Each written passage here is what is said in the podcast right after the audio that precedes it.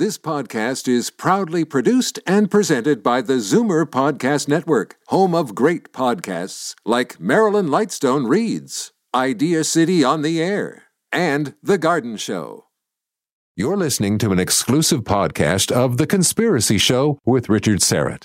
Heard every Sunday night from 11 p.m. to 1 a.m. on Zoomer Radio, the new AM 740.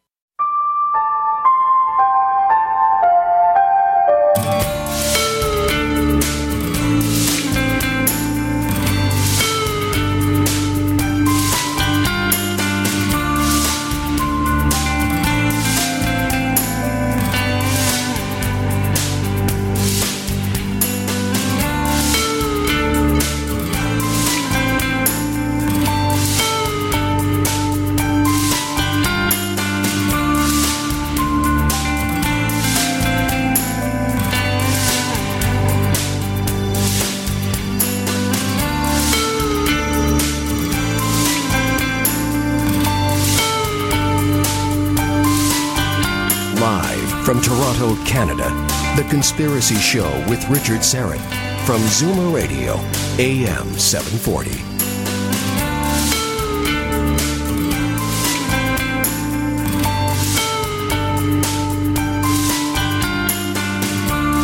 And welcome to the Audio Imaginarium. Come on in, weary traveler. Hang your cloak on a peg, grab a stool, and come gather around the fire. There are stories to be told, and you are among friends. Carlos Kajina is the technical producer, and Ryan White is the live stream producer. And yes, we are live streaming this radio program on my YouTube channel, Strange Planet. That's it. You can watch the radio program on the uh, the live stream YouTube channel, Strange Planet. You can see me in my home studio here in Thornhill, north of Toronto, where it is great to be home after a month away in Greece. And I was bouncing back and forth between Kalamata and Athens. And uh, here I am uh, now in quarantine for the next 14 days. Well, I've done five days of quarantine. So another five, uh, another nine days left to go. Uh, so last month we had two great guest hosts, Ali Siadatan and Don Jeffries. I want to thank them both again. I think that I, th- I thought they did a terrific job. And uh, then last week, I pre-recorded the show when I was in Greece, but I'm back live tonight, live radio, as God intended it. Uh, David S. Brody is an attorney turned best-selling author. He writes terrific books fictionalized accounts that examine pre Columbian America, and his books are really suspense thrillers.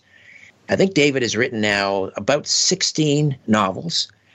He's just, in the last two weeks, published his latest, Sheba's Revenge, uh, which deals with, among other things, the legend of buried treasure at Canada's fabled Oak Island. And David is standing by to discuss here in just a moment. In the second hour, Charlie Robinson is a writer, humorist, social critic, podcaster. He'll be with us. Charlie has a relatively new book out called Hypocrazy, and you have to see the spelling of it. It's the the the actual spelling is hippo H Y P O crazy C R A Z Y. So it's hypocrazy, hypocrazy surviving in a world of cultural double standards. And he'll discuss uh, the difficulty of navigating the current cultural climate due to constantly shifting moral values, cultural double standards, a dangerous consolidation in the business community, and the whole strange woke agenda. All right. Are you uh, all ready to get into some Oak Island? Let's do it. David S. Brody is an eight time Amazon best selling fiction writer and the author of 16 novels. Actually, I think this bio might be a little outdated. I think David is more like 10 time Amazon bestseller. We'll find out in a moment. His, uh, his children call him a rock nerd, a rock nerd, because of the time he spends studying ancient stone structures, which he believes evidence exploration of um, America prior to Columbus. A graduate of Tufts University and Georgetown Law School, David has served as a director of the New England Antiquities Research Association. He's an avid researcher in the subject again of pre Columbus exploration of America. He's frequently appeared as a guest expert on documentaries airing on the History Channel, Travel Channel, PBS, and Discovery. He's a longtime resident of Westford, Massachusetts, and a native of Laconia, New Hampshire, and he currently resides in Newburyport, uh, Massachusetts, with his wife, sculptor Kimberly Scott. David S. Brody, welcome. How are you? Richard, thank you. It's great to be with you again. Likewise, likewise. So uh, I, I mentioned eight-time Amazon best-selling, but I think that's outdated. Is it like ten now, or a dozen times you've topped the Amazon it, best-selling it list? Ten. Thank you for mentioning that. Yeah, it's um, it's been a fun run. These these, these books, this whole idea, I think of. Uh, the history of America not really being told has really captured people's imaginations, and and they're fun, and so people tend to read them, and uh, and I'm appreciative of that. And uh, you you you have sort of stayed away, if I'm not mistaken. I mean, you've sort of hinted at uh, Oak Island in previous books, maybe a certain artifact right. found there as maybe uh, examples of, you know, the fact that the Romans were around uh, pre, you know, obviously pre-Columbus. But this is the first time you sort of have have put more of a focus on Oak Island, if I'm not mistaken, right? Yes, that's a very astute observation. I've been, I have stayed away from it, um, mostly because so many other people are talking about it and writing about it, and I didn't, didn't at the time really think I had anything original to say. And then I started digging down a little bit, and I, I, I don't know if you if you know of an author by the name of Zena Halpern who passed away a few years ago, and she's been a frequent guest on the Curse of Oak Island show. Uh, I was very close with her, and I ended up with a lot of her notes. And she had written a book very quickly um, before she passed on, and was planning on doing a sequel. And from those notes and from other things I found, I, I finally sort of stumbled upon some information about Oak Island that I thought was worthy of writing about. And so, so I, like everyone else, took the dive into Oak Island and you know, my, I, my wife said, "Why'd you finally do it?" And I actually quoted to her the, a great quote I had read, which was that um, you know all old men dream of finding the little child within who still believes in buried treasure. that's that's sort of why we all are so interested in Oak Island. I think we all love that the, the romance of the buried treasure, and I'm the same. I just like I just can't get enough of it. I you know I sit there once a week and I watch it, and I don't really ever find anything, and yet I turn it on again a week later, and I'm just fascinated by it, like so many other people are. Right, right. And uh, just tell us a little bit about the, the main protagonist in this series of books, uh, Cam. And yeah. he's been, uh, how many books has Cam been sort of featured in? This is his 13th. His 13th. And he's kind of a middle aged uh, archaeologist, investigator, but this, uh, there's something new in his life. He's recently widowed in this book. Right. So the widowing happened a couple books earlier, and, ah. and boy, did I get some uh, some nasty, you know, fan mail from from ex, from ex fans who were upset. Um, he had been with um, Amanda for ten books, and you know, it was just one of those things. You know, if, if you have people running around getting shot at all the time, at some point it just doesn't seem realistic if if, if they always survive. It's like the old Batman series. You know, Batman and Robin always survive, but you know, we were little kids back then, so so I decided to you know to to have the tragedy, and then he moved on, and and he's now with a uh, sort of interesting exotic Mossad agent, and, and that has allowed me to tie in some other geopolitical subplots into the stories, which is what I did with this. It's Oak Island, but it also ties into some some turmoil in the Middle East. But yeah, so he's sort of just recovering and starting to dip his toe into into dating again. Right now, so in the in the book, uh, Cam is approached by a TV producer who who uh, wants to explore uh, Oak Island yet again, and has a new way, uh, sort of a new technology he wants to employ. I guess it hasn't been tr- tried before, and it's based on the Boston Big Dig project. right. So um, because you know they they really have aside from finding a few artifacts here and there, they've never ever no one has ever been been able to uh, to uncover uh, the legendary gold that's supposedly at the bottom of the money pit. But this this idea that this TV producer comes up with, and he wants Cam to basically before he goes and spends ten million dollars to perform this big dig on Oak Island, he wants to confirm that there is Templar treasure there. Right. But this want, idea he that want this, to contribute to the money pit. He doesn't want to be the next guy to throw his money down the pit. Right. So, but this idea that this TV producer comes uh, uh, to Cam with, um, based on the Boston Big Dig, I mean, is that is there some validity to that? Is this would this be a new way of excavating? I mean, it would just excavate the entire island, right? Right. So it's called, it's called the slurry wall excavation, and you wouldn't even need the whole island, but you could basically take. Um, uh, let me go back. So what slurry wall construction is is essentially you, you dig a big pit and you and you insert um, a slurry for, uh, uh, formula of, of, of material, and they're partially liquid and partially solid, and you basically freeze it, and those frozen walls then prevent this pit from collapsing on itself. Because one of the problems with the Oak Island money pit is that there's a lot of water in there. There's a lot of voids because so many people have dug there so often, and you can't really dig too wide a diameter of a, of a of a hole because it will just collapse on itself. But this this is a technique that was used, as you mentioned, when they did the the big dig uh, um, depressing of the central artery in Boston, and they were they were dealing with um, wet soil conditions, and this is what they came up with. And so this is not you know unique to my. I'm not an engineer. I didn't come up with this. So other people suggested doing it up there at, at Oak Island. The problem is it's very expensive. It's an expensive technique, um, and and and so the producer in, in my book basically says I don't want to drop ten million dollars into this unless I'm fairly certain that we think the Templars were here with their treasure. Otherwise, it's not worth it. And so he retains Cameron, Cameron Thorne, and says, "Look, you're the Templar expert you got to tell me if this is a good bet. You know, I can't I can't ask for 100% insurances. I understand that, but were the Templars here, and if so, is it possible that they left their treasures here from King Solomon's Temple or otherwise before I drop all this money into this thing? And so that's that's sort of the trigger to get the book going. He he retains Cameron to go up there and give his best guess as to as to what's going on in the island. Right, and so that leads us to, and this is kind, this is pretty controversial too. Uh, but before we get into the whole Middle East thing, uh, in, in terms of Solomon, let's let's talk a little bit about Sheba, which is uh, the namesake of the you know the title of the book, Sheba's Revenge, right. Queen Sheba from Ethiopia. Uh, who was she?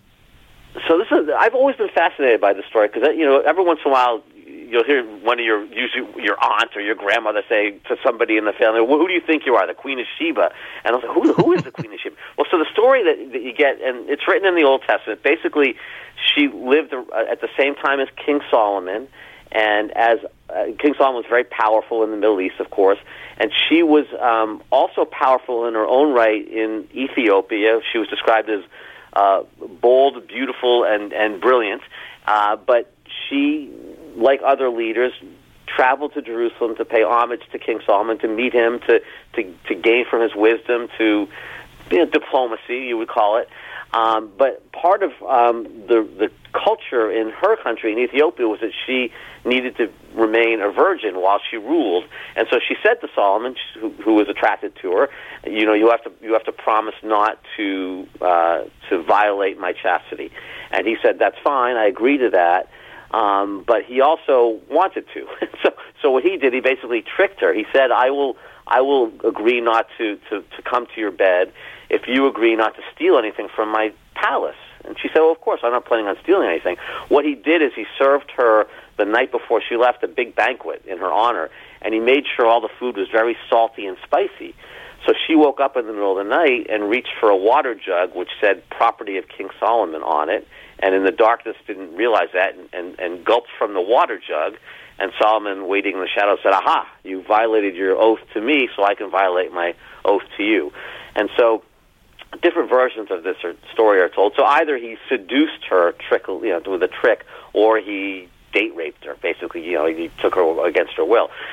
Either way, what ended up happening was um, she became pregnant, and she had a son named Menelik. And about 20 years later, Menelik came of age and, and decided to return to Jerusalem to visit his father.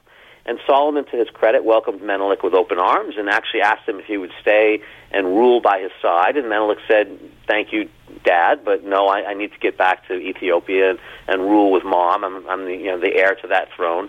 And Solomon said, "Great, I understand. What I'm going to do for you is I'm going to send with you the sons of my best cabinet members, my best ministers, so they can advise you just as their fathers have advised me." And Menelik thought that was great, but the sons were not too happy about it. They liked their life in Jerusalem and did not want to go to the backwaters of Ethiopia, and so they conspired to do uh, to steal the Ark of the Covenant, basically saying if we have to leave, we're going to take the Ark of the Covenant with us. And so they left with Menelik with the Ark of the Covenant. And when Solomon learned of this theft, he gave chase. And the story uh, that story is not told in detail as much in the Old Testament, but there is an Ethiopian uh, historical source called the Kebra Nagast, which right. goes into great detail of how uh, this chase incur, uh, occurs and the escape route.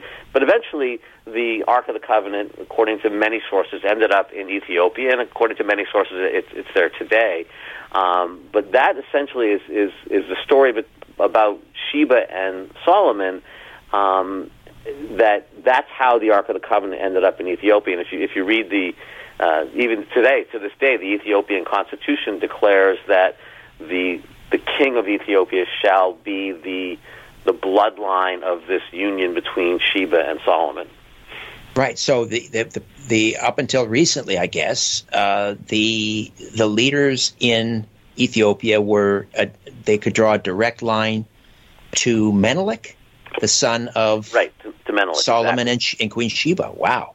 Amazing. Right, and then I think it was in the '70s. I think there was an uprising. Might have even later that there was an uprising within our within the last generation or two, and that, that's no longer the case. But for for you know many many decades or centuries prior to this, exactly the the the the, the leader of Ethiopia could trace their bloodline all the way back to well, 3,000 years ago, about 900 right. BC. And then there was an airlift because there was a civil war in Ethiopia, and the, uh, Israel airlifted. Right. I'm not sure how many Ethiopian Jews back to Israel, and and were they also then d- descendants these from Menelik? They, they, were probably descendants of the advisors sent to advise ah. Menelik. Remember, I mentioned the minister's sons always right. and so that's one of the theories as to how the Ethiopian Jews ended up down there is that they descended from these advisors. All right. So the other the other uh, sort of subplot or main plot in Sheba's Revenge has to do with the location of ancient Israel, and this is where it gets controversial. Very controversial. Uh, be- yes. Yes, because well, you explain what one of the um, characters in the book discovers about the location of ancient Israel. Right. So or ancient Jerusalem. Sorry, ancient, ancient Jerusalem. Ancient Jerusalem. Yeah. So even today, um, if if you just open up a Wikipedia page and read about Jerusalem, one of the first things you read is that there actually is no archaeological evidence of Jerusalem going back to the time of King Solomon, which is really shocking because Solomon, if you read about what he built, he built uh, the temple, of course, a palace, a hall of justice. Uh, he had five or six major um, structures, and they were the center of all this international trade. And it would be as if um, centuries or millennia from now, people were looking for evidence of Washington D.C. and could not find the Capitol building or the White House or the Supreme Court or the Smithsonian building. It's uh, almost un- unbelievable to think that they wouldn't be able to find evidence of any of the great structures of Washington D.C. It's the same thing in Jerusalem. That there's no evidence whatsoever of any of Solomon's structures in Jerusalem. And so a lot of Arab sources have been arguing for about 40 years now that the true Jerusalem, the true Jerusalem of King Solomon's time period, is not in what we call Israel today. Instead, it's in Western Arabia, Western Saudi Arabia. Um, now, of course, if that were to be true, that would call into question the whole Jewish claim to the promised land. I mean, if, if the promised land was not really in, if Jerusalem wasn't really in Israel, then the promised land is not Israel, it's Western Saudi Arabia, which, of course, nobody wants, it's just desert. Um, and so Arab sources have been sort of kicking this idea around for a while, and Israeli archaeologists have been desperately trying to find some kind of evidence that supports the claim that Solomon's temple really was in Jerusalem and have not been able to do that so far. The reason it becomes interesting in, in light of the, the Sheba and Menelik story, as I mentioned earlier, that, that Menelik and his, and, his, and his ministers with the Ark of the Covenant uh, escaped from Solomon, and, and the Kebra Nagast des- describes their escape route. And if you read the escape route, it makes absolutely no sense if the if they started in Jerusalem in Israel, but makes perfect sense if they started in what the what we'll call Jerusalem in Arabia, the the the, the spot that uh, a number of Arab sources believe it, it should be. Um, place names and, and how fast they could travel and how many days it would take and when they would cross the the the Red Sea and all that stuff. It, it just makes no sense if you leave from traditional uh, Jerusalem, but it makes perfect sense if you leave from Arabia.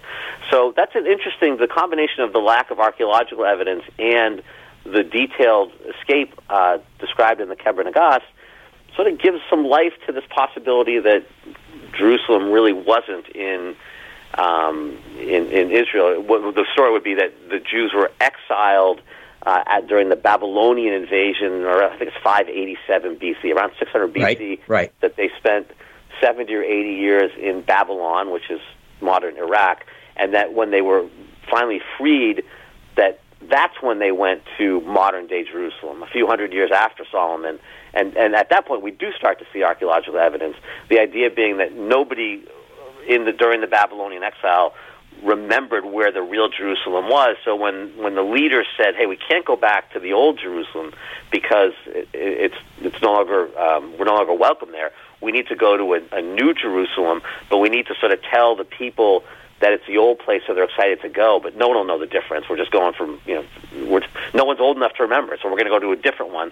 And so they go to the modern day Jerusalem around you know five hundred BC instead of eight hundred BC, and then Right, we start right. seeing archaeological evidence. Um, so that, Uh, that's, we got to take a of we'll take, a quick time out, David.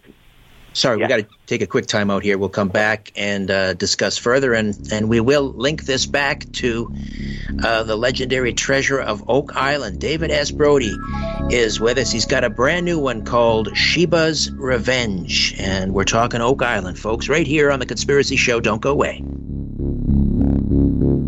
Big Brother is listening, and so are you. To The Conspiracy Show with Richard Syrett from Zoomer Radio. To speak with Richard, call 416 360 0740 or toll free 1 866 740 4740. And we are back with David S. Brody. The brand new one is Sheba's Revenge. He's also the author of Pillars of Enoch. That's pretty recent as well. Uh, Watchtower of Turtle Island, Romerica. I think that's the last time we spoke, David, when you wrote uh, when Romerica had just come out. Yeah, I've Um, been, I've been pushing these out pretty quickly the last couple of years. During the pandemic, I've done every six months. I've been releasing a new one. So, Wow. I think you're right. Last time I spoke was uh, Romerica. That's right. Oh, uh, before we go, get going again, I just want to uh, give a quick shout out to a couple of my Patreon supporters in the Star Chamber tier. I want to thank uh, Deep Paul and Tim Sullivan. Deep Paul and Tim Sullivan, thank you both so much for your generous support. And uh, if you're interested in becoming an official supporter of this program and all of the work that we do here, you can go to patreon.com forward slash strange planet. Patreon.com forward slash strange planet. Again, Deep Paul, Tim Sullivan.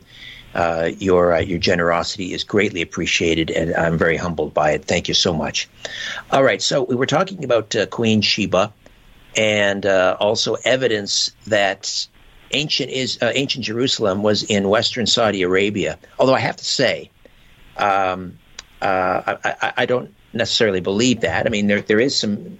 It's an interesting argument. I think about ten years ago they found um, some defensive walls in um, in Jerusalem, and right around where they believe the the first temple would have been located, and and uh, there were. Um, uh, they were pretty thick, pretty thick walls, and I'm not sure several hundred feet long. And there was a gatehouse, and and different things. And um, it does mention, I think, in First Kings that Solomon built built these defensive walls. So I don't know if that's the if that's the smoking gun, if that's the archaeological evidence that would would prove that uh, Jerusalem was located in Israel or not. However, it's um, they, they, keep digging and hoping to find more, perhaps.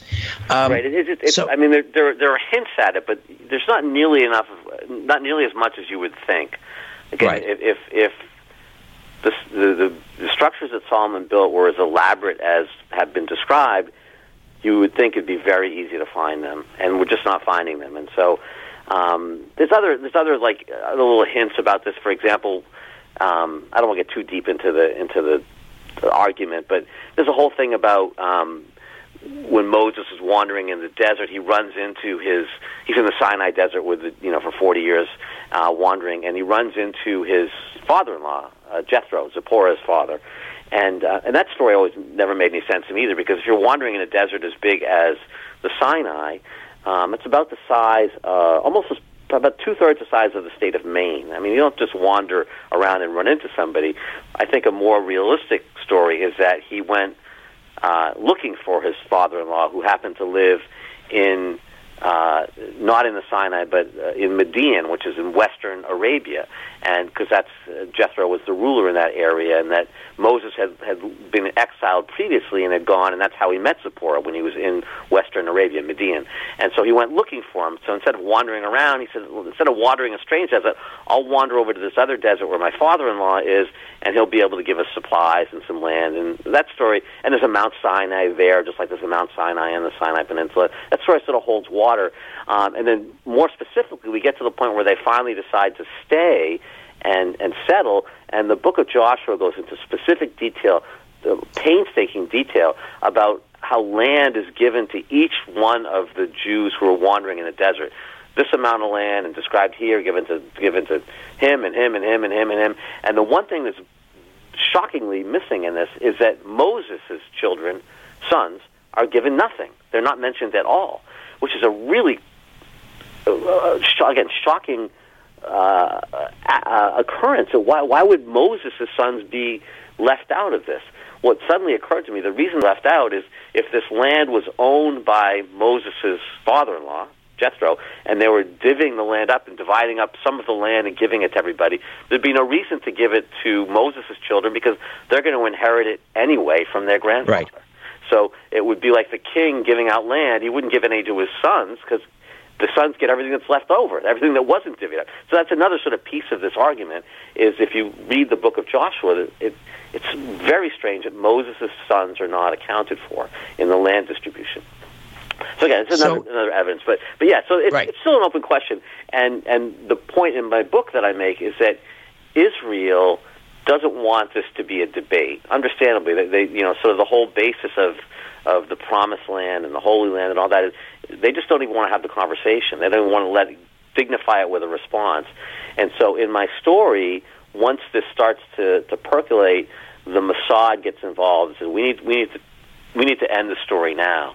And the way that they decide, one of the ways they decide to do it is they say, hey, you know, if the if the Templar gold is really buried at Oak Island, and the Templars got their gold from Solomon's Temple in the early 1100s, which most people agree they did, then we can test that gold and prove by one of two methods. One is, is basically every gold sort of has a every gold mine has sort of unique fingerprints and attributes.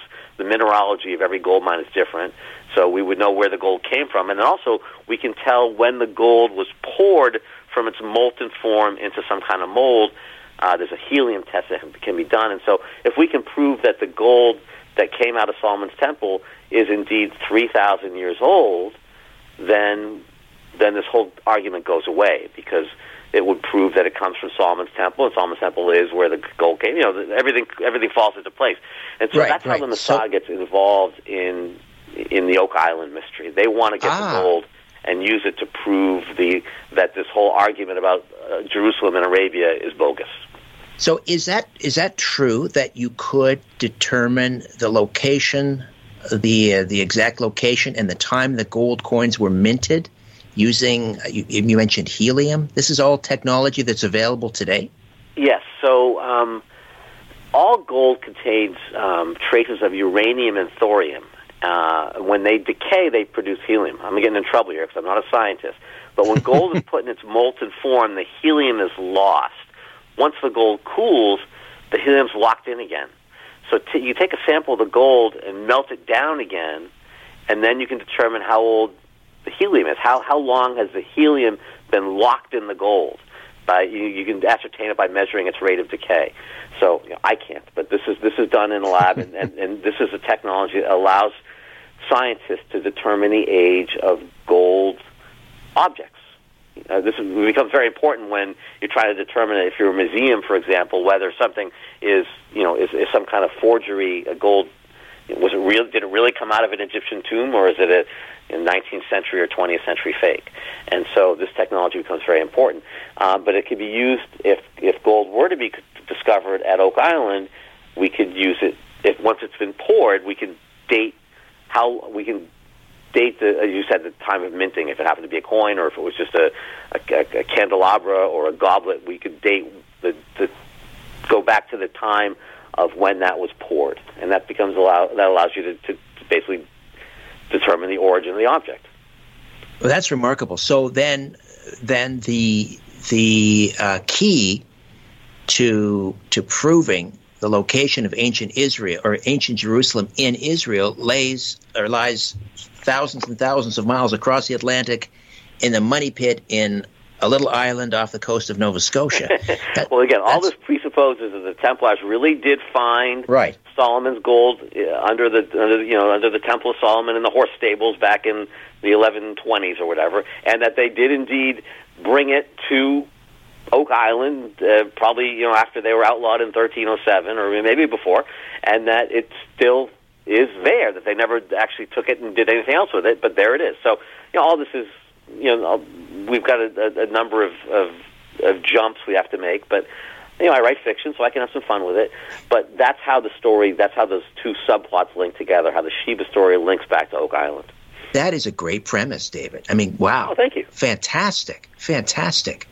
Um, right, and, so, and there's, there's, some strong evidence at Oak Island. I mean, there's, there's, there's in particular, I'm, I'm, guessing this would be your next question. I don't want to jump the gun on it, but the, the carb, this carbon fiber, I'm sorry, coconut fibers have been carbon dated, and the coconut fibers come from these flood tunnels, and there's three different um, carbon dating tests, and they all come back in the 12 as 12th century uh, dates for the, the coconut fibers. The coconut was used to uh, to to, to um, filter uh, the the flood tunnels, the, the the box drains along the beach, so that they don't get clogged up for these flood tunnels. Um, and there's really no way for for the coconut fiber to make it to Oak Island, because of course coconuts are not native to anywhere near Oak Island, other than they were brought there by somebody in the 12th century. Now, who's out there sailing the oceans, crossing the Atlantic in the 12th century? Other than the Templars, I mean, it, it almost has to be the Templars. So there's strong evidence with the with the with the coconut fibers that there was a Templar presence on the island, and, and there's also the, the, the, the lead cross that the, they've made a big deal of in the last couple seasons. Again, 12th century, um, and, and they've tied that lead cross to other Templar-related sites in Europe as well.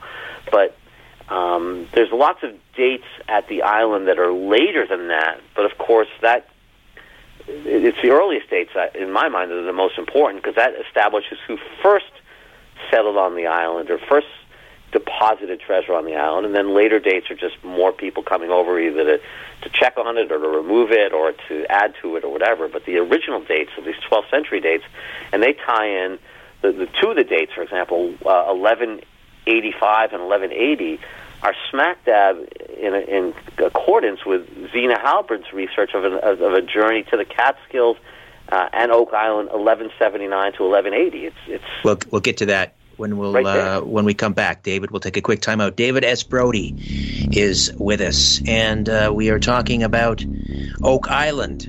The book is Sheba's Revenge. More in a moment. Don't go away. PIN numbers, passcodes, social insurance numbers.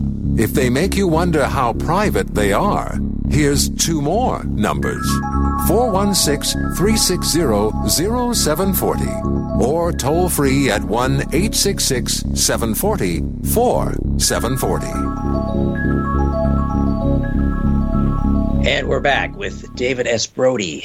The latest is Sheba's Revenge. We're talking about Oak Island, and you mentioned Zena Halpern, and this was uh, he's the, the, the noted Oak Island uh, authority expert who passed away. What, was it 2018 or no? It was earlier this year, wasn't it? Uh, no, it was. Uh, it's been almost three three and a half years, I believe. So I think 2018. Ah, I think you're correct. Tw- it was that. 2018, and so there's this this map uh, that Zena Halpern had.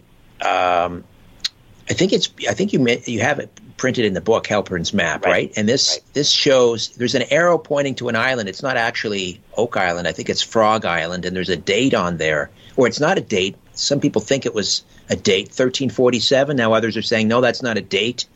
That that 1347 has has to do with navigation, or some there's some controversy around that map, right? Right. There, uh, unfortunately, and I don't know if we have time to get too deep into all the Cremona document research she was doing, but no one has any originals of any of this stuff, and so a lot of it is, you know, is is, is uh, in my mind the 1347 is the date somebody recopied this original map from 1179 or 1180. But for the purposes of the conversation tonight, on the map, uh, uh, the, the map is labeled um, in French the um, the island of Oaks.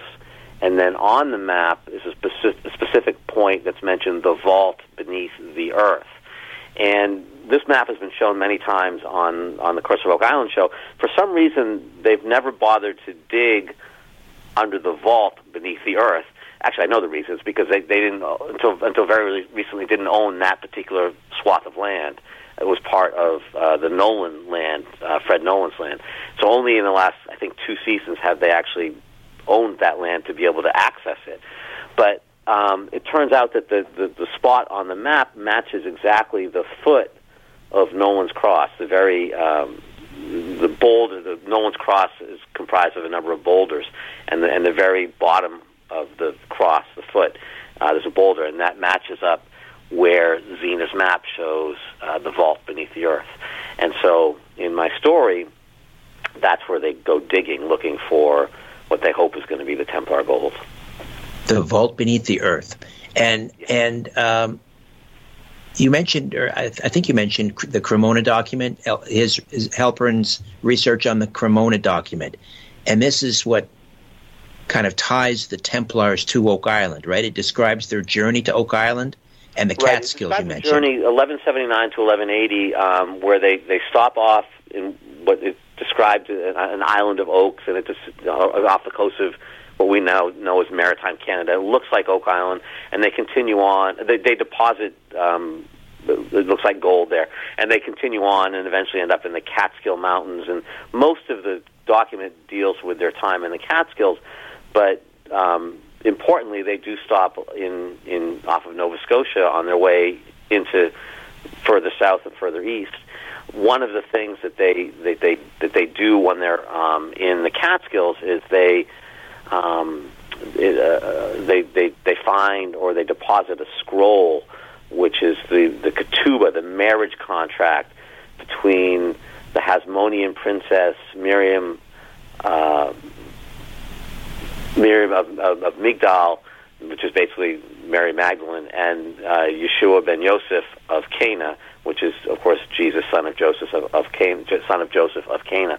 So this this scroll, this marriage contract, apparently is one of the things that they brought over, and that and that ties in with all the you know the the, the, the legends of the Templars and why they uh, were eventually put down by the church, and what, what what what great secrets did they discover when they were in Jerusalem, and and all the Da Vinci Code stuff with Jesus and Mary Magdalene getting married, and and all that. And again, we don't have time to probably get into all that stuff tonight, but that's that's where these maps come from. This this whole pile of documents, which are called loosely called the Cremona document, and within that document are maps. And this particular map of Oak Island with the vault is what I use to trigger the opportunity to dig uh, at a spot that might have the Templar gold.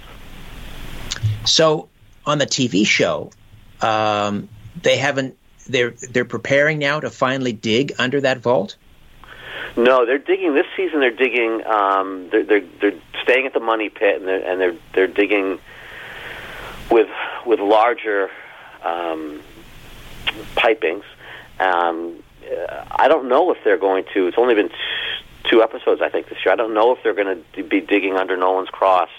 Um, you know, one of the things that they that this TV show, and and, and I'm not involved with it, so I, I can't speak to it firsthand, but it's almost like killing the golden goose. If they actually were to find the Templar treasure, right. then the show would pretty much end.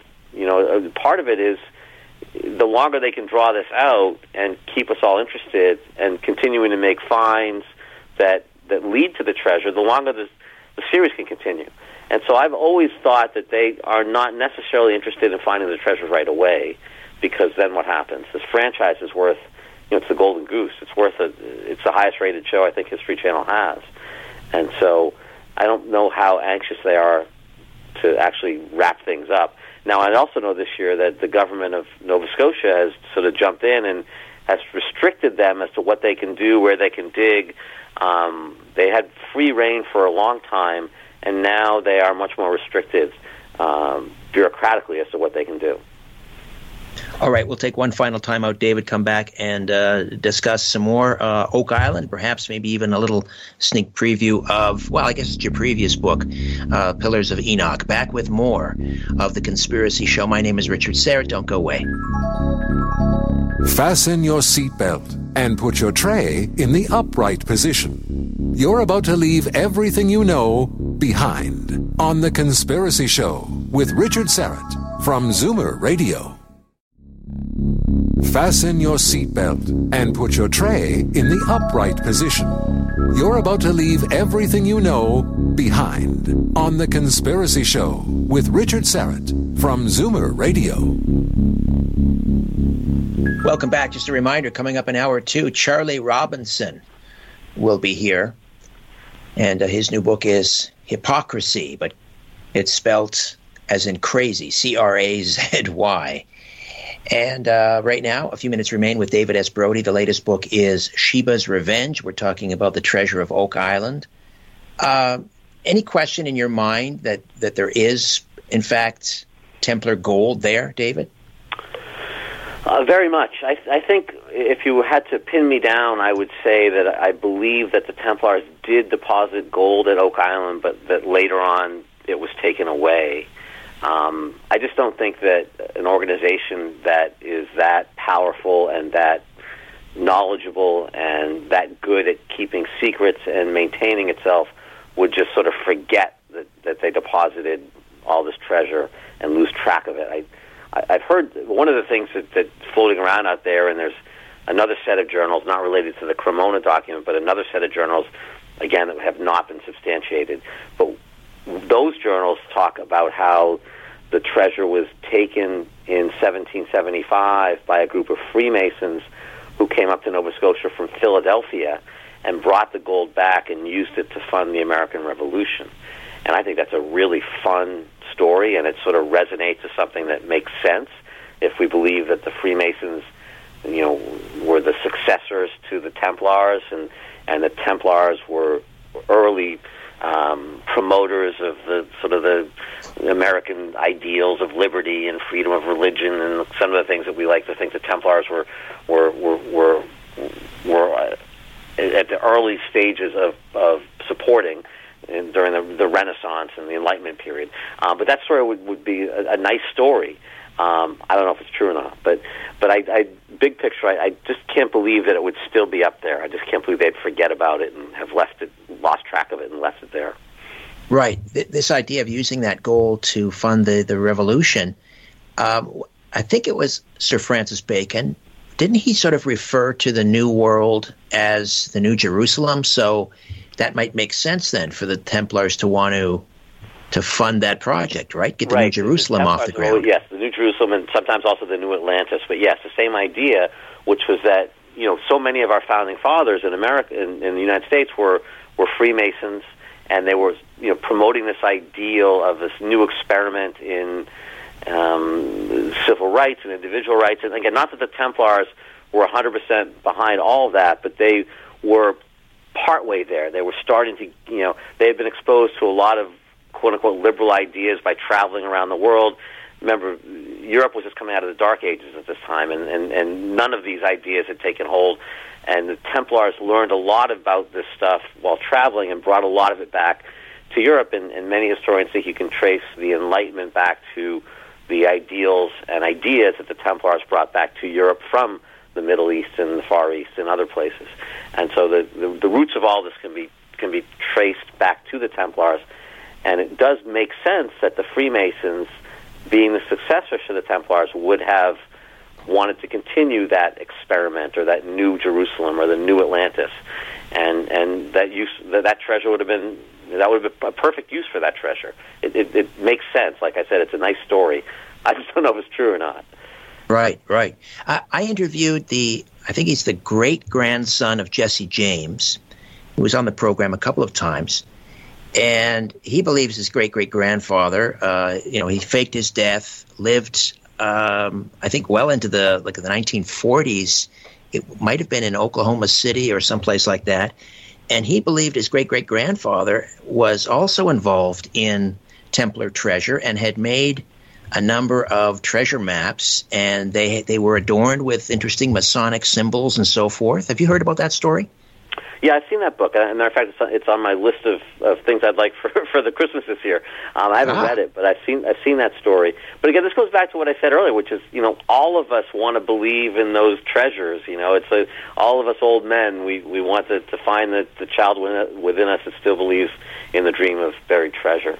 Um, it, it's it's hard it's hard not to be seduced by those stories, and they're fun. It's true, absolutely. I, uh, flying home from Greece the other night, I, I finally got to see the Goonies from 1985. I'm, I'm, a little late getting to some of these, but that's all about you know young kids looking for for buried treasure. Yeah, um, you know, we all we all see. spent our age nine, ten, eleven before we discovered girls you know, either playing sports or, or, or digging in our backyard looking for the treasure or panning for gold in the brook or something. So, yeah. That's it. That's it. Uh, on the YouTube live chat, uh, YY is wondering why don't they use, um, uh, I think it's called SIRE radar or SIRA radar, synchronous impulse reconstruction uh, radar, to find the treasure at Oak Island. I have no idea. I don't know what that is, but I, you know, I, I'm I, I'm guessing that they're privy to all the latest technology. I know they have a huge budget for that kind of stuff. I have no idea why, you know, Gary Drayton doesn't have, you know, a magic wand that does that as well. I'm, I'm sorry, I can't answer that one. Right. I'm not sure if it's Sire radar or Sierra. Anyway, um, I got to ask you. You mentioned the, we, we, were talking about the, the Freemasons a little bit, which uh, brings us to your your previous book, which um, came out, I guess, this past spring, yes. Pillars of Enoch, Templars, and the Melungeon Legacy. What's that the about? Melungeons, yes. So the Melungeons, they're a, a, mysterious group of people who live in Appalachia, uh, southern Appalachia, so Tennessee, North Carolina, Kentucky, and there are some famous uh, Melungeon people. Elvis Presley, probably the most famous. The um, Tom Hanks, the current actor, is Melungeon. Cher, the singer, uh, Ava Gardner, the actress. But the thing about the Melungeon is is no one sort of knows where they came from.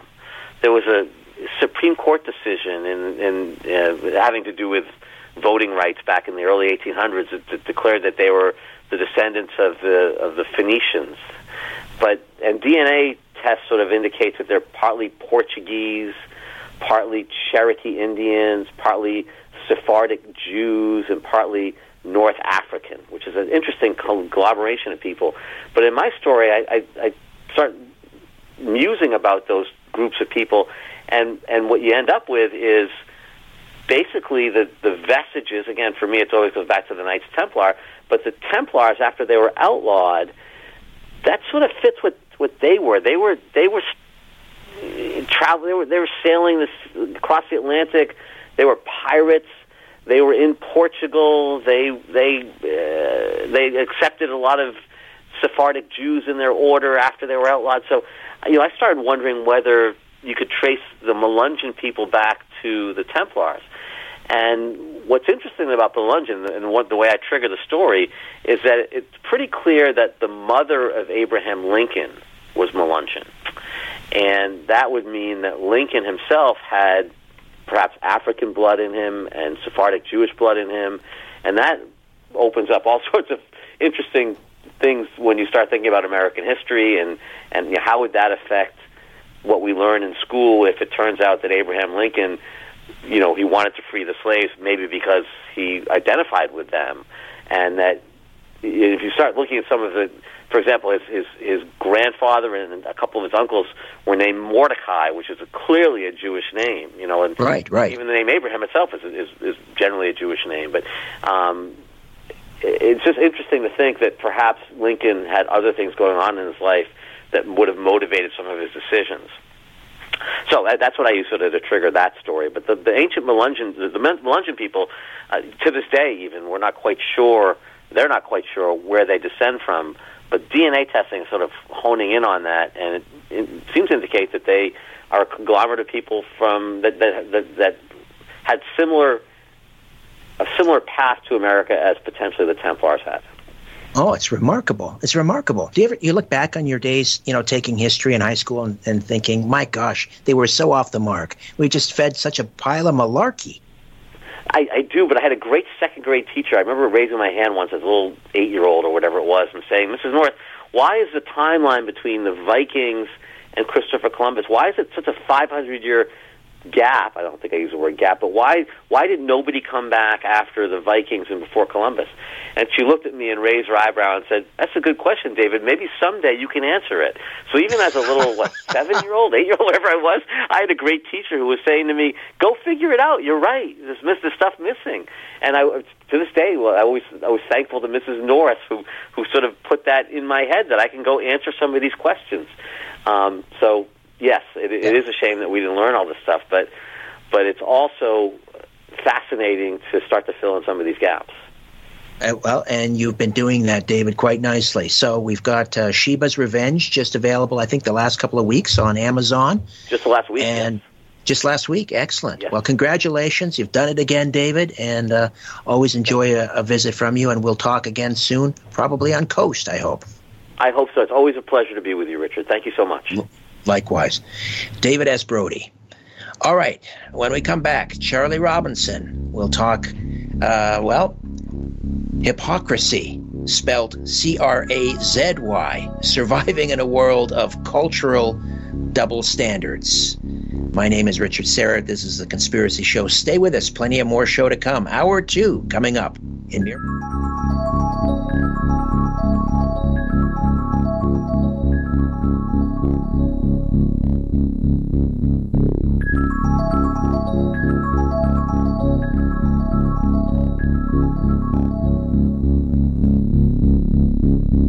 Providing the evidence and letting you draw your own conclusions.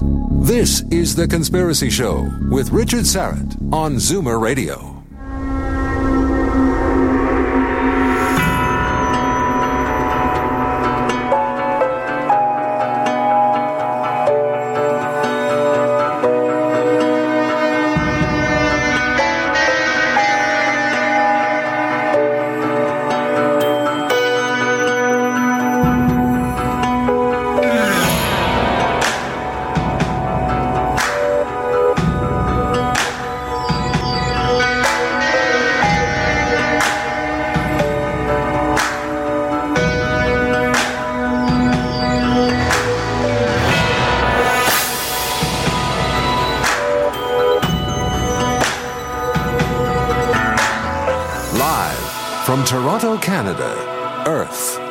The Conspiracy Show with Richard Syrett on Zoomer Radio.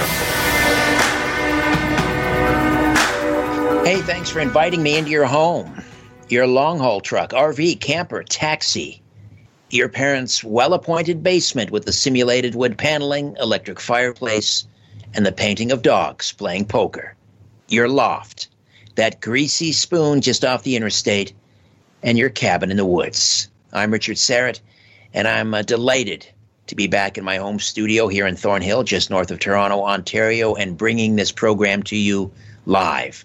Uh, quick programming note coming up next week James DiEugenio, one of the foremost JFK assassination researchers, will be here. This will be the, what, 50, 58th anniversary of the assassination of John F. Kennedy, President John F. Kennedy. Um, Jim Jim DiEugenio, incidentally, is the um, the uh, the gentleman who wrote the who wrote Oliver Stone's latest documentary on JFK. So who knows? Maybe Jim will bring Oliver Stone along with him onto the show. Well, probably not, but y- you never know. You never know. Jim and Oliver work uh, pretty closely together. Uh, you know, as a kid, uh, I absolutely loved Mad Magazine. Alfred E. Neuman, and terrific uh, satirical uh, magazine. A lot of it, you know, as a 10, 11 year old, a lot of it went over my head. Uh, my neighbors, oh, we didn't have it in the house, but but our, my next door neighbor was my my best friend growing up. Uh, his older brother had a big stack of Mad magazines, and I would go over there, and we would. Uh, I I used to like Spy versus Spy, and why do I bring this up? Well, um, oh, incidentally, I just learned actually. I didn't know that, up until three years ago, Mad Magazine was still around. Uh, the final issue of Mad Magazine was published back in April of 2018. Think about that. It launched, I think, in 1952. 1952 to 2018. That's nearly 70 years. What is that? 60, 66 years? That's quite a run. Alfred E. Neuman was 70 years old. Who knew? Uh, so I, I mentioned this, Mad Magazine, because I'm looking at the cover of Charlie Robinson's book, Hypocrazy Surviving in a World of Cultural Double Standards. And again, it's hypocrazy, C R A Z Y, hypocrazy. Uh, but when I look at the cover of the book, it reminds me a lot of Mad Magazine. There's Uncle Sam, looking a little worse for wear, and he's in a uh, he's kind of bedraggled, and he's in a straitjacket in a rubber room, looking well, kind of crazy. Uh, so we're going to delve into uh, poor old Uncle Sam and the state of poor old Uncle Sam with uh, Charlie Robinson. And Charlie has uh, been with us before. Previously, he wrote uh, the um, uh, the book The Octopus of Global Control. And then before or after that, he co-authored another book called The Controlled Demolition of the American Empire. So tonight marks his uh, third time on the program, and again, this one's called Hypocrazy: Surviving in a World of Cultural Double Standards. And uh, when Charlie isn't writing books, he's the host of the Macro Aggressions podcast, which can be found on iTunes, Spotify, iHeartRadio, Rofkin, Rofkin, I'm not, or Rokfin, Rokfin, I'm sorry, Rokfin, YouTube, and Ickonic. And uh, he's also the co host of the wildly popular Roundtable podcast, The Union of the Unwanted, with Sam Tripoli, aka Tinfoil Hat, and uh, Ricky Varandas, The Ripple Effect, and Midnight Mike, OBDM. Charlie, welcome back to the program. How are you? What, me worry? I'm great, Richard. Thanks for having me back. Yeah, we've got Uncle Sam right where he belongs in a padded cell. I, uh, and I think after what we've witnessed over the last, uh, well, 10 years in general, but the last two years specifically, I think he's right where he belongs. Right. Uh, tell me, uh, who, who did the illustration for that? Guy named Mike Farron um, I saw his work, and he and and it's funny you mentioned the Alfred E. Neuman Mad Magazine because that's what I was kind of going for. I didn't want it to be Jim Garrison or, or is that Ben Garrisoned out? Sorry, I got my Garrisons wrong. Um, where it's too noticeable, so I wanted to be kind of a more of an obscure artist and I saw some of his work and I, I just immediately said, That's my Uncle Sam guy. Would you be interested in doing this? he said, Tell me about the book. And I told him, he said, Oh, yeah, let's do it. So, right. So uh, I, I wanted to have with that, but well, really all three of the books. I want you to just be able to take a look at the cover and in three seconds go, I think I know what this is about. Let's let's do it. So if it's an octopus on top of the world for the first book, which was a a logo idea that I borrowed from the National Reconnaissance Office because they had that slapped on the side of one of their satellites, the octopus around the the world, and their the the text wrote nothing is beyond our reach. And I thought, that's wow. that's pretty scary. So I used that. The second book is Building Seven wrapped in the American flag midway through going down as a controlled demolition of the American Empire. I think people can figure that out. And and the the new one just you know, just because it it's got Uncle Sam on the cover, but let's not kid ourselves. It's not limited to Uncle Sam. I mean, this is this sort of insanity is spreading, and it's not uh, it's not confined to the United States. It's not confined to the Northern Hemisphere. It's it's it's happening a lot of places, and I think that people are tired of it and they recognize it. They recognize the insanity. They didn't sign up for this. They want nothing. They they want to be left alone and yet the governments around the world are making it increasingly more difficult for people to be left alone. And so we're starting to see people frustrated throw in you know 18 months of uncertainty with regards to viruses and jobs and inflation and all that and you have a recipe for um, you know for a lot of people to be very angry about the current situation. Did you start writing this book during COVID? I, yeah, I started writing this in 2019, and but pre-COVID, got to uh, I had I'd started uh, the controlled demolition book with Jeff Berwick the same year. I wrote a huge chunk of it, sent it over to Jeff, and while he was working on his part, I had a different idea for a different book. So I started on this one. It it um, I, I, took a break, you know, so I was kind of ha- working on two books at once.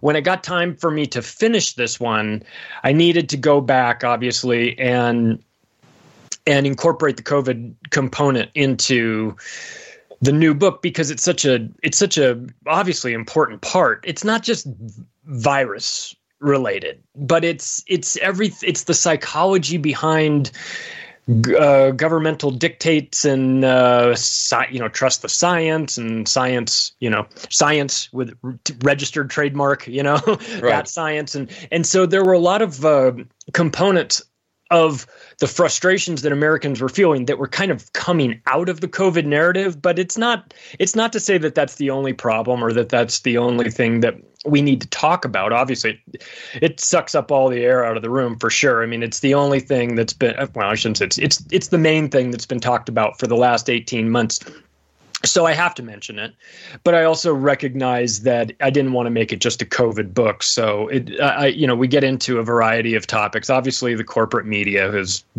at the top of my list of of of directing my anger towards them. We've got governments, we've got the woke uh, lunatics on you know that are doing their thing. So uh, and, and organized religion and all that good stuff. So, you know, wherever there's hypocrisy, and let's face it, it's pretty much everywhere, um, I wanted to make sure that we, you know, that I addressed it in the book, including my own hypocrisy, right? I mean, we're all guilty of it. I'm not trying to point fingers and say that I'm above uh, having uh, hypocritical thoughts. In fact, the first time that it, it really occurred to me that I was I was saying one thing and doing something quite different was I kind of had a built-in excuse, but I was installing the baby monitor over my daughter's crib while I was right in the middle of the Edward Snowden disclosures about how everyone was spying. The NSA was spying on us, reading our emails, and I'm going, I'm installing this thing, going, yeah, but it's for her protection. I just need to to watch her, and then I'm thinking, gosh, is this what they?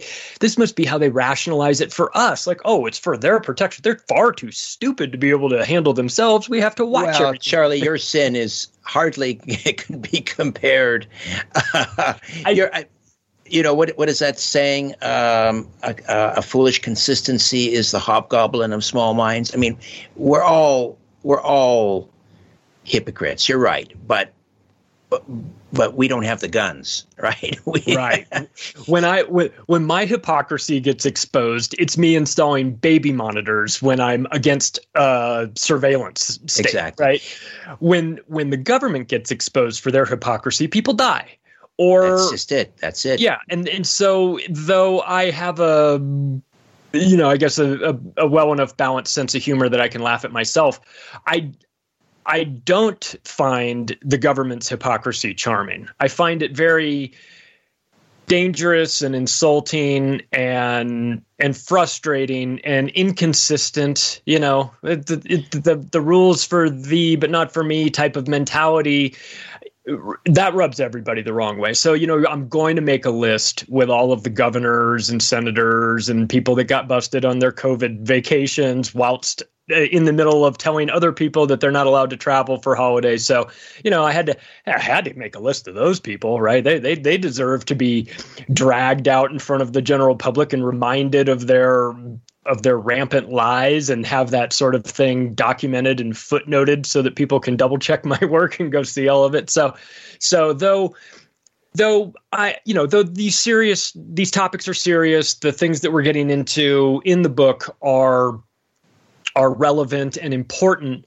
It, it always comes from like it has a comedic slant to yeah, it. Yeah, it is. It's very funny and it's also very stream of consciousness. Did you sit down and write like just sit it not all at once, obviously, but I'm I'm think I'm in my mind's eye. I'm sitting you're sitting there, just you can't type quickly enough to get it out, and and you're you're writing huge swaths of this book all at once. Like if you could stay up for hundred hours, you'd be writing for hundred hours straight. Did that is that how the book came together? Just you just pour it out of you?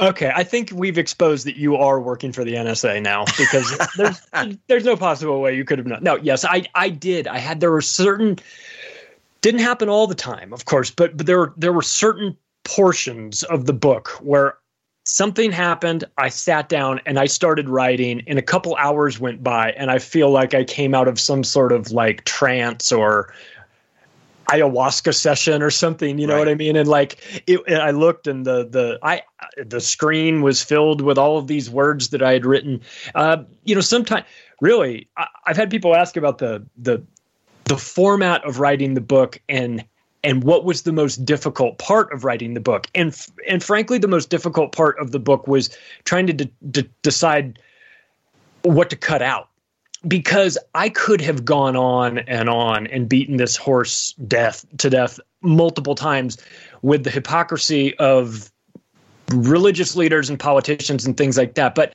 so I had to narrow that down. The writing part was relatively easy. The the the editing part was the most difficult component because there's I had so much material to work with. There's so many people out there that are saying one thing and doing another thing, and and so uh, I, I but I kept writing up until the right over you know the very last minute. I was going back in there trying to find as many relevant and recent articles that people could um, could buy you know could could dig into in this. So. Um, so I think it'll. I think a lot of people will will laugh at the absurdity of it all, um, but probably walk away from the book a bit frustrated because the things that I'm writing about, though, you know, funny on the surface, they have real world impacts. I mean, these are the types of things that are going to matter to us moving forward. So if you write about Federal Reserve hyperinflating the currency during 2020 and, and, creating 40% of all dollars that are in existence just in that one year. And and we write about how this is a, you know, unsustainable and kind of like a Ponzi scheme, you know, people may snicker at that until they realize that they they may be holding their that their assets, their net worth in US dollars. And if they are, now they have to it it stops being funny really quick when they start to realize that what's been done has been done to them. So um, trying to find that balance between waking people up scaring them but not scaremongering just for the sake of of trying to scare just uh, you know trying to inform people of the reality of the situation which is kind of scary without it being overly dramatic was what I was going for. And and I feel like the humor component of it will keep you hanging in there through the through the through through the dark parts in the book where you want to just you know throw your television set out the window which you probably should do anyway. But but but you'll get to these points where you'll just you'll have this frustration. You'll, how do these people how are they allowed to do this? You know and then you'll and then there'll be a joke in there and then you'll get a good laugh out. It'll keep you hanging in. I kind of had to do it with the octopus book as well because when you get into these dark topics that are really serious, you, I mean, you just you hope that somebody doesn't go, "Oh, this is just too much for me," you know. So you got to kind of keep a little bit of a lightheartedness to it just to keep them hanging in there. Right. You you we have to laugh because otherwise we'd cry. Charlie Robinson is with us. The new book is Hypocrazy Surviving in a World of Cultural Double Standards. And again, we should point out that it's uh, hypocrisy spelled H Y P O C R A Z Y, as in crazy. And uh, how do we get a copy? Amazon has the paperback and the Kindles. Digital versions can be found on my website, theoctopusofglobalcontrol.com. There's a there's a part in there where you can just donate via PayPal, and I send you the digital version of the book. So so people can go to my website and and sort that out. But um, yeah, it's it's a it's a you know there's there's 480 footnotes in the book, and the reason and it, it's not meant to be like an encyclopedia or anything like that, but I I I realized that while I was about a third of the way through the book, I better show my work on this one. Uh, because some of the stories and some of the examples I was giving were so preposterous and so uh, unbelievable that I was I felt like there might be a point where people might think I was making it up and so I said, I, I'm gonna I'm gonna make sure that I, I don't give anybody any place to go. If you if you think I'm I'm I'm making uh, you know be, embellishing just for for the jokes, I get it. I totally understand. It sounds some of the things that are, that are in the book are so. Well, for that, for instance, here's one that I'm sure you had to do a citation because people wouldn't believe it. But Leonardo DiCaprio flying 8,000 miles in his private jet to pick up his environmental award.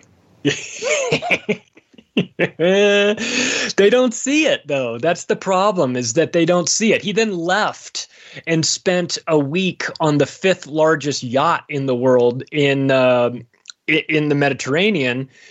Which look, I don't I don't fault him for those things, right? If you're a movie star and you've got the money and you're flying in your private jet and you're doing all and you're flying you're you're you're cruising around the Mediterranean in a boat that puts off more carbon emissions than most cities.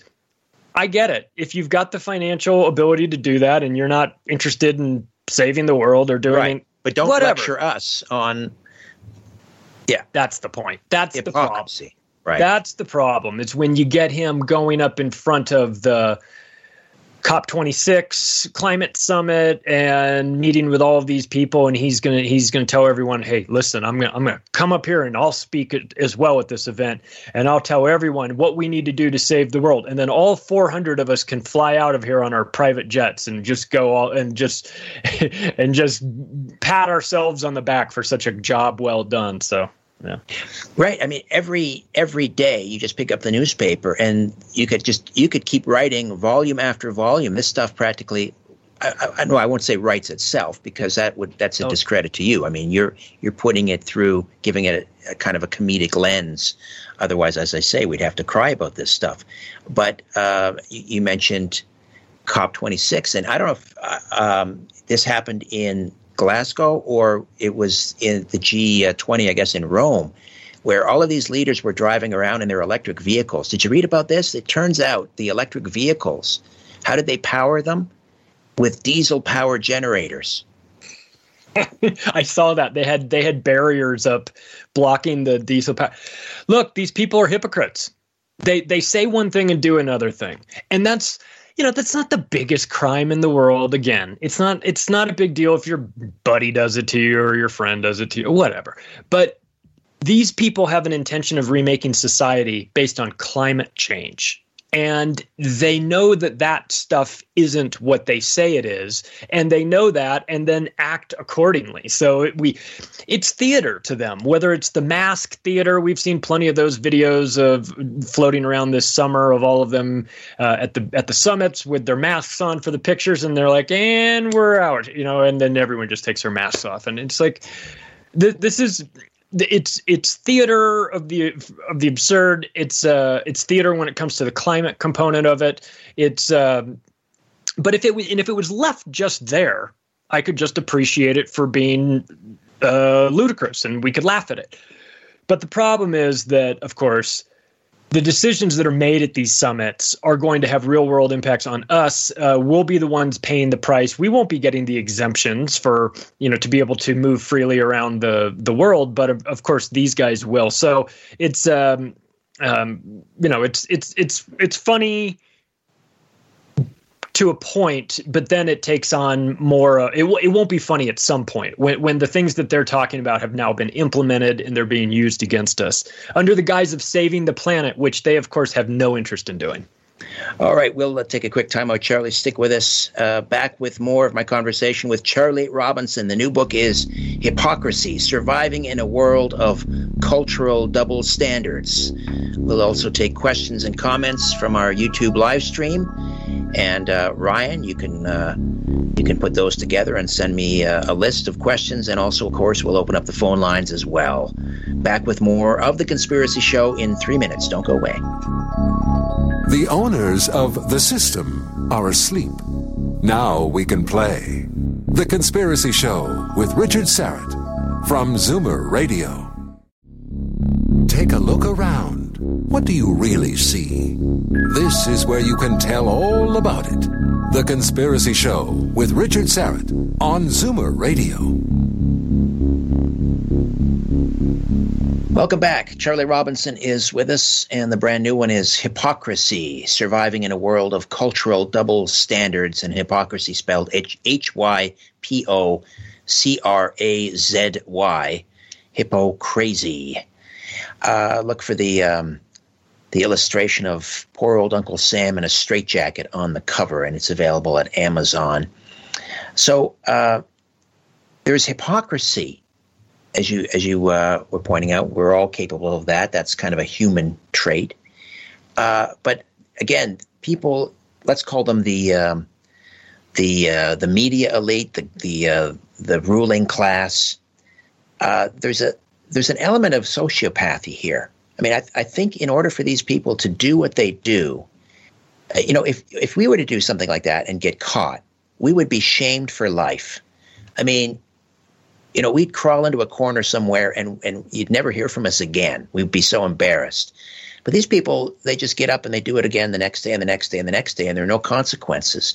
You have to be, I would think, a bit of a sociopath to be able to pull that off, don't you? Oh, of course. It's it's required. It's um it takes me back to that that Noam Chomsky interview he did a while ago where he was he was being interviewed by a guy, a UK journalist, and the UK journalist said something like, "What are you trying to tell me that what I I don't believe what I'm saying?" And Chomsky said to him, "No, no. What I'm trying to say is, if you believe something different, you wouldn't be where you are." And I think with a lot of the media, or you know, the the media, politicians, whatnot, it is run by psychopaths and but you don't need to convince them to do these things. You don't need to train them to do these things. It's it's a it's a lot like chomsky's answers. If you believed doing things a different way you wouldn't be there. You would be some you would be working at a gas station. You wouldn't be the head uh, you wouldn't be jeff zucker the head of cnn who i would suggest is as qualified to run cnn as a guy that works at a gas station. But he's a psychopath of the highest order so he doesn't have a problem instructing the people in his morning meetings to lie. He doesn't have a problem saying, well, you know, we're not going to we're not going to focus on this. You get the Project Veritas hidden camera videos where the guy has a CNN producer and he says, "Well, you know, you know, we're really just gonna we're kind of done with the the Biden stuff. We're gonna pivot to climate change now." And you go, "Oh, okay." I mean, we knew you were going to do that. Of course, any of us that are paying attention understand this this scam that's running on. But but when the media makes the decision, we're done with this. We're now on to something new. I think that it it, it it's not that's not how you would do it if you were on to something relevant and important. It's it, it's not that. The reason why Jeff Zucker knows that it's time to pivot to climate change is because it's not about it being relevant. It's not about it being important or or or uh, a reasonable thing to talk about. It's about selling a narrative, and it's narrative time for climate change. So he got the memo, probably from the Council on Foreign Relations, maybe the Atlantic Council, German Marshall Fund, or Bilderberg. One of these groups is telling him it's time to get off of, of what you're normally doing and let's talk about this new thing, which is the reason why these media, these legacy corporate media companies move like herd animals you know like once one of them moves they all move in that direction once one of them picks up on a story they all move so you you've got to keep an eye on the mainstream media they are psychopaths and pathological liars of the highest order. But the, but an interesting is, has been happening lately, and that is that they've told so many lies that they can't keep track of them all anymore. And the funny thing about the internet, for better or for worse, is that it it's keeps forever. track of it keeps forever. track of what you've said. So when you've got like CNN putting the CDC director on and they're saying one thing, they're saying, "Hey, if you take this this injection thing, uh, you won't get COVID," and everyone's looking around going, "I don't think she's allowed to say that," She- but she said it on CNN, you know, and then and then and then a couple months later. CNN says, "Well, we, we never said that. And we you run videos. It's like, well, would you like me to show you the video of you having them say that?" And I said, "Well, that that we don't. Things have changed. The science has changed. You know, Exactly. new yeah, you can't catch them in the lie No. because they just re they reframe the question or re, or uh, move the goalposts. Well, I wasn't. That's not what I meant. Or, uh, you know, you're you're too dim to understand what I was really saying. There- there- there- there's just no there is no accounting. There is no. Um, um, you know, there's no payback for these people. They just continue to get away with it. And that's what's so demoralizing, I think, for the rest of us peons, is that the, the media class and the, uh, the ruling class, um, first of all, there's no opposition. I don't know, No. um, like up in Ontario here, for example, we've got the uh, the Progressive Conservative Party, uh, you know, and they're all for for lockdowns and vaccine mandates. And the opposition, instead of pushing back and saying, "Hold on, maybe you know, there's an, another way," no, they want to lock down harder. That's the opposition. So, you know, what's what are poor slobs like us to do? And then the media are instead of you know trying to hold them to account, they're cheering them on. They're cheering them on. yeah. So there's And- nobody. There's nobody speaking for us. Great And- unwashed.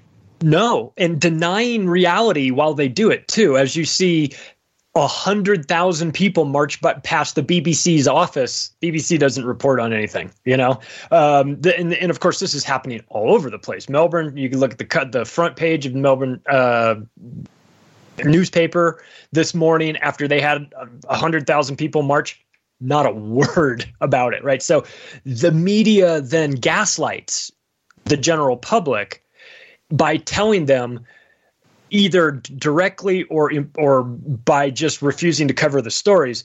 What you see out there what you're interested what you're trying to to make us aware that doesn't exist. We're not talking about that. And there's a segment of, of the population that has been unfortunately conditioned to believe that if it doesn't appear on their nightly news then it isn't happening and consequently, it, if it does appear on your nightly news, then it is happening exactly the way that the nightly news says it's happening too. So that's dangerous. So there's there's a lot of there's a lot of gray area when it comes to the truth in in the media. And here in the United States, Obama did something that was very unusual. It kind of flew under the radar, but he he passed something called the Smith Modernization Act of 2012. And what that did is it it amended the original Smith Act that came out in 1948, which prohibited propaganda to be used inside America on Americans. And what Obama's law did that was stuffed into the NDAA and passed along in 2013 with everything else that had nothing to do with this,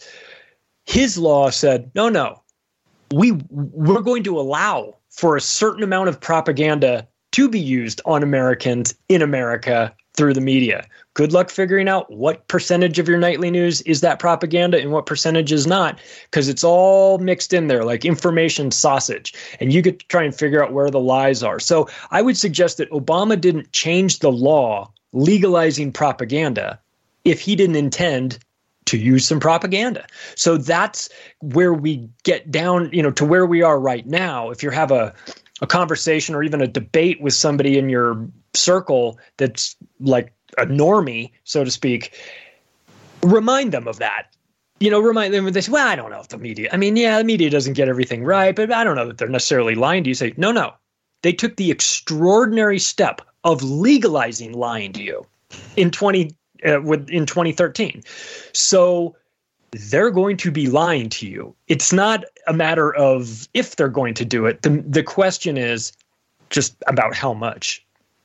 This level of coordination now, though, we have between the the uh, the ruling class and the media class. This is unprecedented. I mean, uh, yes, there was always some corporate control and and and, and a concentration of media ownership, and you know we all know the story of how you know 27 media companies became 12, and then now it's five or six or whatever the number is. Um, but even let's say going back 10, 10, 15 years ago, there there was some pushback from the media. I mean, is there a, is there was there a pivotal moment? Do you think? Can we sort of mark it, mark a line in the sand when it all changed? When the media became uh, the media party, basically, and a cheerleader for for authoritarian regimes in this I country? think when I think when Obama came in, I think that the media in the United States was terrified of Dick Cheney and the Bush administration, and they were terrified uh, of um, they were they were scared of these guys. They still had an adversarial relationship a little bit of, with with the administration. But once Obama got into office, the media felt like their guy was there, and it felt like a blur, a blending of uh, the mainstream corporate media and the White House. And it wasn't limited to just the the media blending with the White House. Social media blended with them as well because I put a, a, a, list, a chart in the book of all of the people from the Obama White House that now have jobs at Facebook, very high level jobs at Facebook. So what we're seeing is it used to be that there, like I said, there was an adversarial sort of relationship between the press and uh, the government, and they had to keep check on one another and they knew yeah the CIA was infiltrating the you know the the the media through Operation Mockingbird and we knew about that. That wasn't a big secret but you're right. There was it seemed like there was some pushback but that's that changed. That changed a little over 10 years ago. And now it's it's um well, I mean, just look at the the leaked uh, emails of of Hillary Clinton talking about you know can we get Maggie Haberman who's a a, a reporter. Can, Maggie always writes good stories about us. Maybe we can get Maggie in here. We can get her to write a good story about us. So they've always been manipulating and sweet talking the press you know and sort of you scratch my back I'll scratch yours. But it is it's now turned into uh, the, the there's no checks and balances. The media is fully captured. And I mean and I, I they were captured before, but but like you said, you felt that there was a bit of pushback. Uh, Trump came in, and Trump broke the media's brains. I mean, they for all his insanity, and there was plenty of it. What he did to the mainstream media in general, and CNN in particular, was outstanding because he reminded the general public that they are fake news. You know, I was never a Trump fan, and I'm not on the red team or the blue team. Um, but when he said that, I thought, good. Now everybody's, you know, obviously the people on the right are going to listen. The people on the left will never listen to anything Trump said because they hated him so much. They were blinded to that. But in in actuality, he was correct on that point, at least that that uh, the mainstream media is fake news. They're fake news because that's their job that's their whole point of being in existence. They're not in existence to get great ratings because um, my my business part I, I, work in real estate too. My business partners in real estate, they had a their own home renovation show on HGTV. Just a, a simple home renovation Char- show. In Charlie, Vegas. sorry, pardon the interruption. I'm just looking at the clock here. I'm I'm a little bit oh, late for a break, so we'll take a quick time out, come back, and we'll pick up on that point. Charlie Robinson, hypocrazy, surviving in a world of cultural double standards. Back with more right here on the Conspiracy Show. Don't go away. You're listening to The Conspiracy Show with Richard Syrett from Zoomer Radio. Welcome back. Just a reminder next week on the program, Jim DiEugenio will be here, noted JFK assassination researcher. He wrote uh, Oliver Stone's latest documentary on JFK, and hopefully, maybe, you never know, Jim might bring uh, Oliver on the program. But uh, I'm not going to hold my breath. It, it, a bit of a long shot. anyway, Jim will be here for the full two hours, 58 years since uh, JFK was assassinated. Also, again, I want to shout out to Deep Paul and Tim Sullivan. two of my uh, Patreon supporters in the Star Chamber tier. Thank you so much for your generous contributions. It really makes a big difference on the program, and um, I'm sincerely touched uh, by your generosity. Charlie Robinson is with us. Hypocrazy. Surviving in a world of cultural double double standards. We were talking about the media and how uh, it's not about ratings. I mean, if it were, uh, obviously, you know, uh, Don Lemon and Chris Cuomo would be uh, long gone, gone, and um, the other fellow, uh, Stelter, uh, they have no ratings. I mean, they, I, I, could open the window here and shout out the window, and probably more people would hear me. so. That- that was my point to yeah. the story of the the show that my business partners and I were doing, just a, a, home renovation show for HGTV. Well, we would look at the ratings for that. We did that for three years, our ratings for this obscure show that ran on a Thursday night that you know was was doing pretty good but not killing it. Our ratings were double CNN's. Wow, double.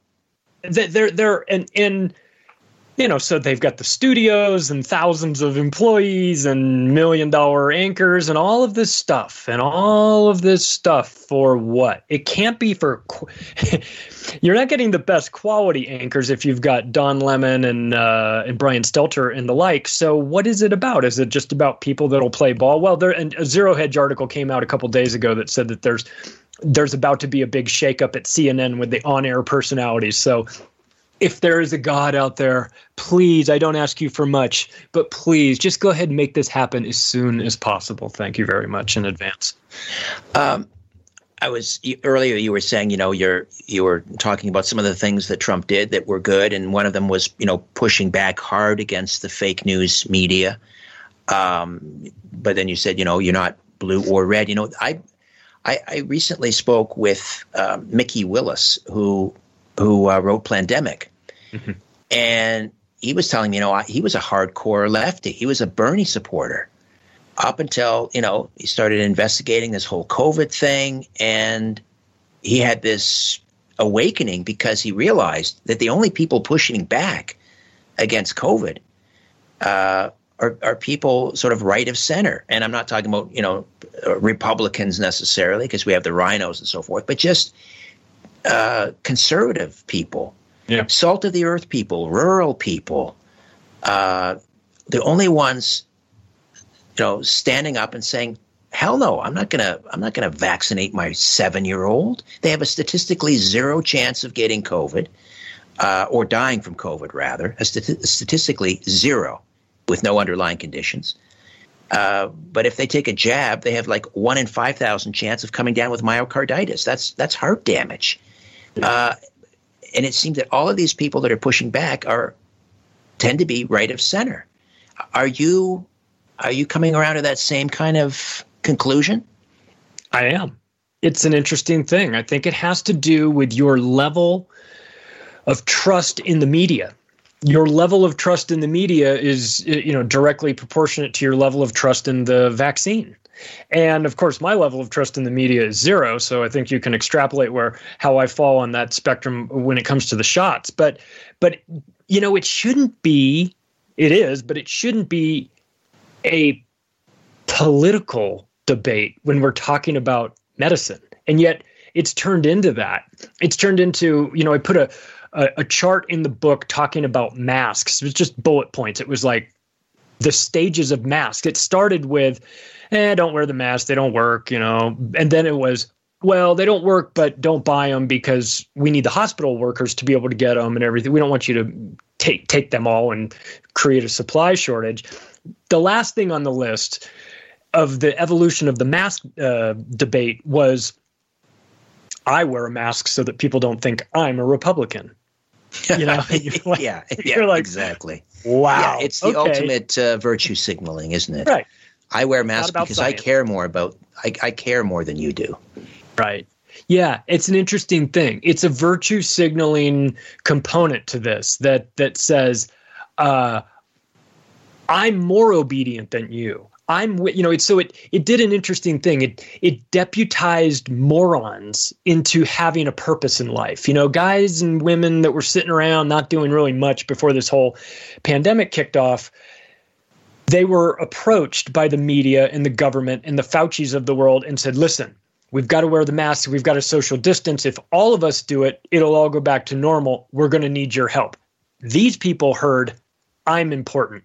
I now have a purpose. And so they go out there with the belief in their head that they're going to do their part. Not a bad thing, right? Not not in, to be fair, doing your part to make sure that other people don't get hurt is not a bad thing. But they were they did that at the expense of reason and logic and actual science, not bot science, but but real science.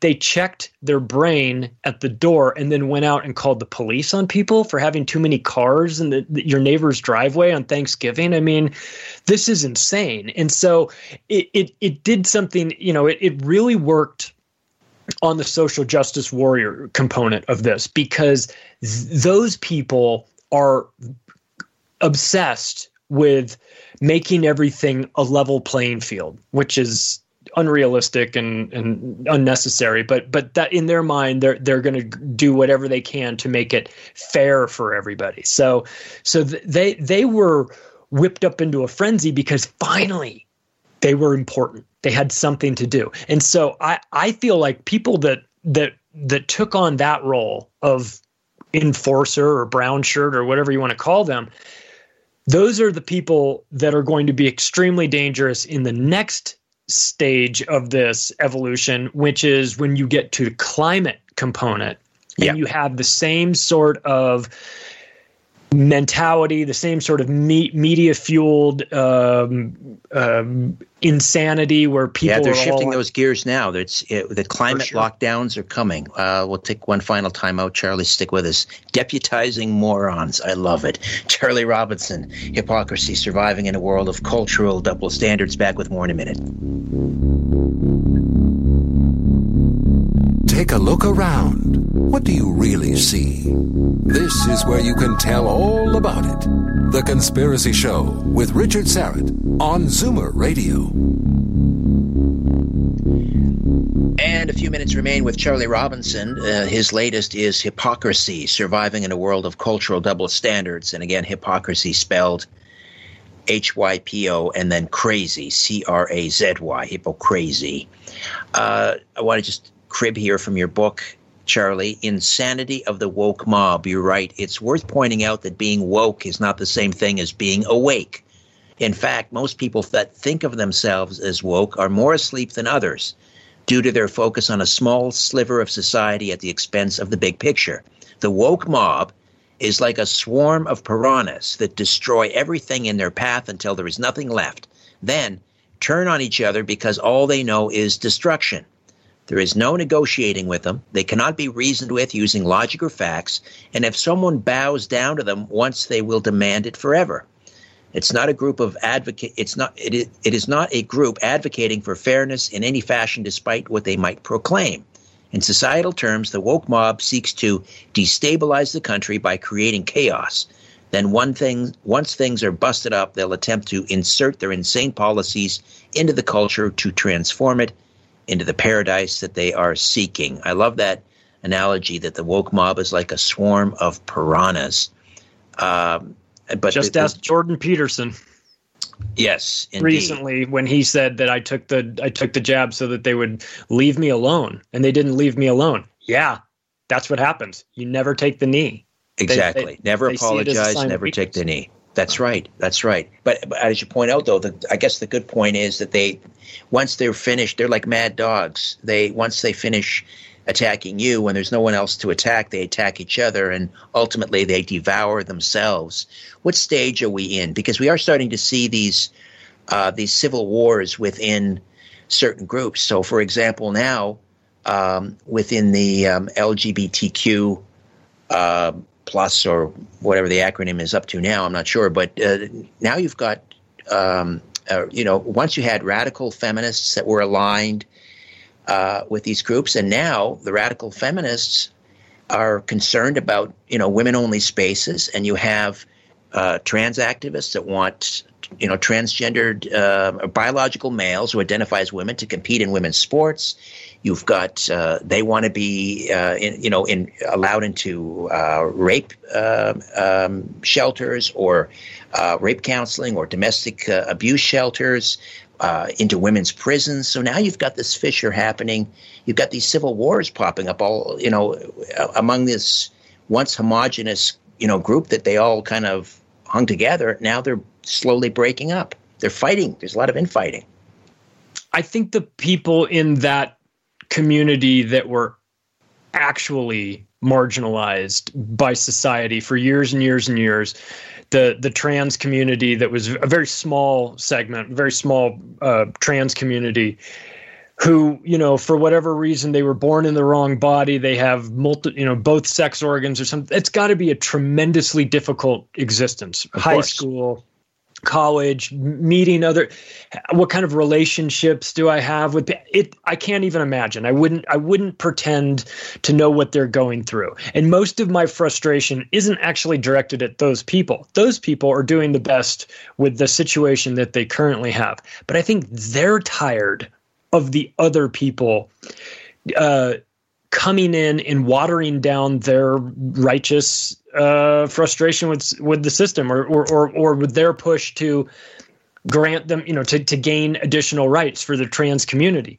That we need to take care of the people that are in a, that are in, you know that need it. We do right. need to do that they, but they're the, deserving of respect and protection. They need to be absolutely absolutely. Of course.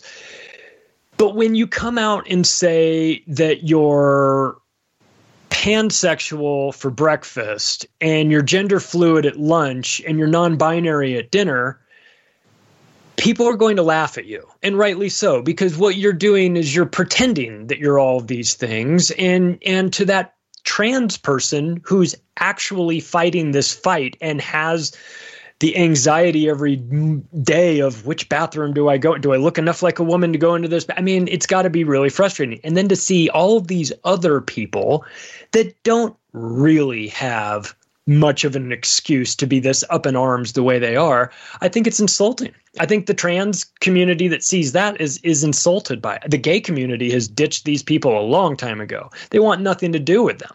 So it's it's an interesting it's interesting to see that it's not a it, it's it's there's no solidarity in the woke community. I mean, we're watching uh, th- three shot people turn on the two shot people now, right? Yes, you know, so yes. like it's the ca- it's the vaccine caste system. right it is and so what the thing is it's like if you wanted fairness and equality for everyone i'll listen but that's not what they want. They want retribution and they want punishment and they want they want to be taken they want they don't want equality. They want to be prioritized. And people see that and they go this isn't about fairness. This is about you wanting yours.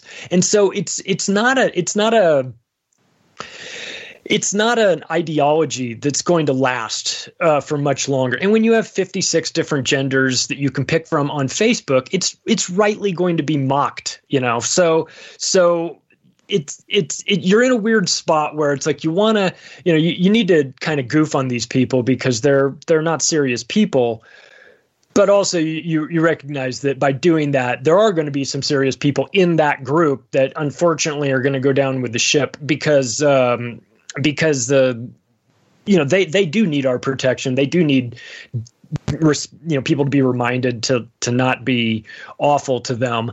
But uh, but that's you're you're not the, the woke mob is not helping the cause. They're they're doing what they they're doing what they do which is they're really good at getting uh, publicity but uh, there's not much substance behind it. So and once you just sort of pick at it a little bit you, what you realize is that these people aren't aren't serious people. Well and it, it would appear that they um, that they may have overplayed their hand finally with let's say in particular with CRT critical race theory in the schools and they have awoken the sleeping giant. And we're seeing evidence of that of course a couple of Tuesdays ago with the uh, the election in a very deep blue state like Virginia now, a Republican governor, and uh, and and they are crediting parents. It's not about Democrat and Republican anymore.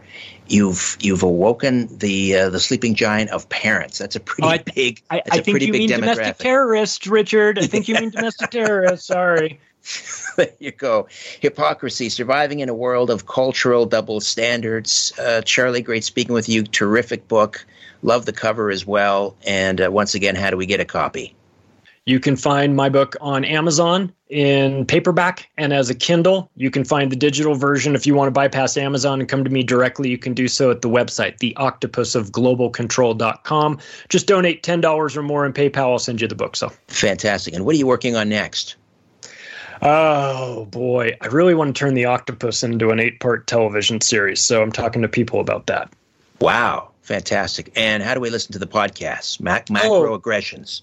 Oh, Macroaggressions is available in audio format wherever podcasts are served, and in video format, you can find it on David Icke's platform Ickonic. It's over on Rokfin, Odysee, and depending on the guest, sometimes on YouTube.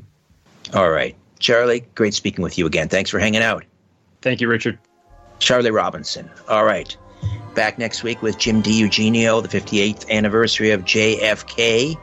Thanks to uh, Carlos and Ryan. Couldn't do it without you boys. Thank you so much. Uh, back next week, as I say. In the meantime, don't be afraid.